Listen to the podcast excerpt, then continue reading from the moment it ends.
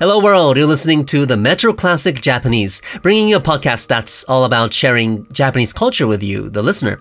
My name is Kyota Ko, and today I'd like to point out a type of damage from the virus we're experiencing on our culture here in Japan, which I think is similarly happening to any other country. Lately, we're under attack by the COVID-19 virus, and I feel everyone's cultural identity is threatened. While some cultural uh, traditions are widely popularized and commercialized, like Halloween and Christmas of the West and Lunar New Year's of the East, local traditions and rituals are not really written down anywhere. They're typically learned from other members of the local community or at school. You may have been able to know that mashed potatoes are commonly made in Thanksgiving through watching TV shows or looking at online content, but you would have never picked up your preference for, for example, extra chunky mashed potatoes or extra creamy mashed potatoes if it wasn't for having interaction with your family or relatives or neighbors. Your preferences will be different depending on which community you grew up in, and that partly shapes your cultural identity and then your preferences or traditions and rituals you have inherited from those who are around you may influence your kids or your neighbor's kids. And that's how culture is formed everywhere around the world. And therefore, we have diversity. But diversity is going to get harder to maintain, at least in the more traditional way of mingling within the community you are physically in. If all of us around the world need to stay home, we'll have less opportunities to learn about our own cultures. I was never the sociable type, and I had never felt a strong desire to participate uh, actively in local festivals. But now that I have a son and he's only five, by the time I realized I had been taking him to a bunch of local festivals. In Japan, local festivals are called omatsuri, and they're held at Shinto shrines and Buddhist temples around the country, annually or even monthly, depending on the shrine or temple. I think most Japanese people would associate omatsuri with, with the summer season. When you enter the premises of a shrine or temple, there's almost always a stone pavement that leads to the main building. And during Omatsuri, which usually lasts uh, one weekend, there are food vendors and game booths set up for children to play on both sides of the stone pavement. In the evening, red and orange lanterns with Japanese characters written on are lit everywhere, and some people would be dressed in traditional Japanese kimonos. They wear the casual type of kimono called yukata. So when you arrive at an omatsuri, your kid will be so excited to see and try junk food like chocolate banana sticks and cotton candy, or play games at stuffed animal shooting galleries and catch live goldfish with uh, these scoops made of paper. It's a classic Japanese omatsuri game. So an omatsuri is pretty much the Japanese version of a local town fair in the United States, for example. So as you can imagine, these trips to Omatsuri stick as childhood memories and you always vaguely remember them. And if you were born in the countryside in Japan, there's a good chance you moved to the city for college and for work. But you would come back every year to your local town in time for Omatsuri. So you would see your old school friends there and catch up with them. So there's that nostalgia aspect to Omatsuri. And even if you are a non Japanese national, of course you are more than welcome to join these festivities. A highlight of summertime omatsuri is the parade of these glamorously designed portable shrines.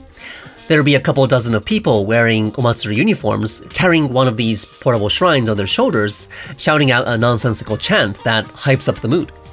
And recently, I see a mix of races uh, among the members of the parade, at least in Tokyo, it touches my heart when I see various ethnicities represented in parades. It shows that our town is our town now, thanks to all these people of different backgrounds playing various roles in shaping our community.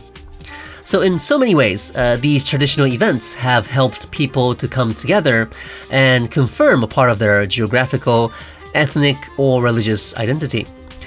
But it's to be mighty hard to maintain such occasions if we need to keep socially distancing ourselves uh, to slow the spread of the coronavirus. Of course, life is extremely important for all of us, but what if we need to sacrifice our identity in order to keep our lives? I think elderly people who unfortunately are deprived of physical or mental capabilities may have asked this question to themselves. If they are prohibited from doing what they loved doing before because they have to stay in bed in order to elongate life, do they really want longer lives? I'm not trying to say that we should go against the guidelines to stay home, because the situation we're in now is a completely different story. you may be risking not just your life, but also lives of countless others by going out to do whatever you love doing. So, the groups of people in some southern states of the US protesting about directives to keep their businesses closed is not plausible, in my humble opinion.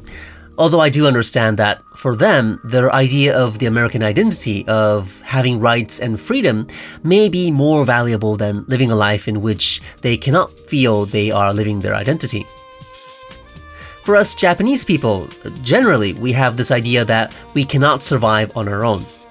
We have lived with natural disasters such as earthquakes and typhoons all along, and our way of dealing with them has been to maintain social order so that we are ready to help each other in times of needs. But then in the city, uh, people would go panic grocery shopping and hoard toilet paper and other goods that are in risk of shortage. So I don't think we can really say much about problems in the US. It's a difficult problem. Here in Japan, uh, losing our jobs and businesses are a primary concern for many of us. But at the same time, I think many subconsciously feel that our traditional cultural identity, which is closely linked to the Japanese way of living, is being threatened by the coronavirus. Many business people had a weekly routine of going out for a drink with their colleagues after work. This is an integral part of business for Japanese people because in the workplace, it's a virtue to be as selfless as a human being could ever be. They stick to being a part of the whole without openly complaining about anything because if you had the time to complain, you might as well get some work done and make yourself useful so that your organization would continue to function without delay. They are selfless uh, during work, but of course they accumulate stress and frustration uh, living this kind of life. So they go out with their colleagues for a drink. This is called nomikai, which translates to drinking party and they let out their negative thoughts about work and also have a chance to share their real feelings and discuss things that are unrelated to work.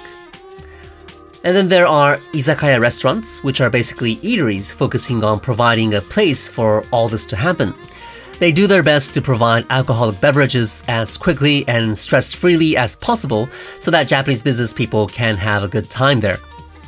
When you order drinks or food at some izakaya restaurants, you'll notice that the waiters and waitresses instead of replying just okay or in a minute, they shout out "Ayorokonde," which means "my pleasure." So it's common for izakaya restaurants to really try to create a lively vibe for their customers.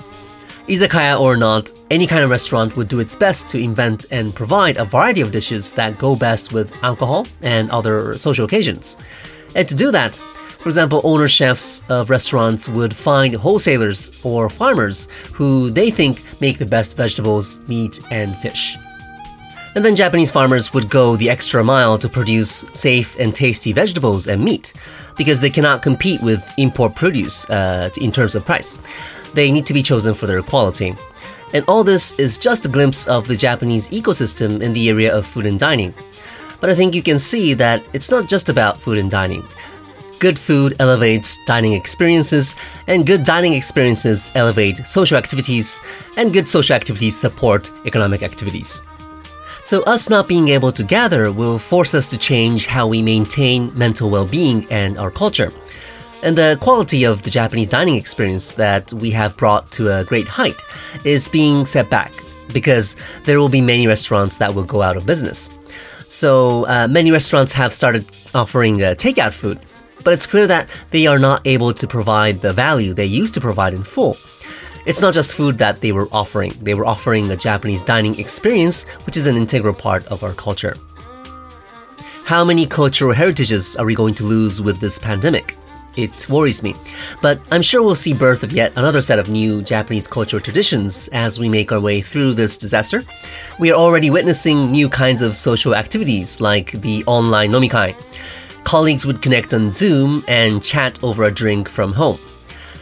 I don't know if online nomikais are here to stay, but we are the human race, and I guess it is in our nature to make an effort to adapt to the environment. So we'll see how we deal with the damage the COVID 19 virus has inflicted on our culture. Anyway, I hope you enjoyed this episode. それではまたお会いしましょう。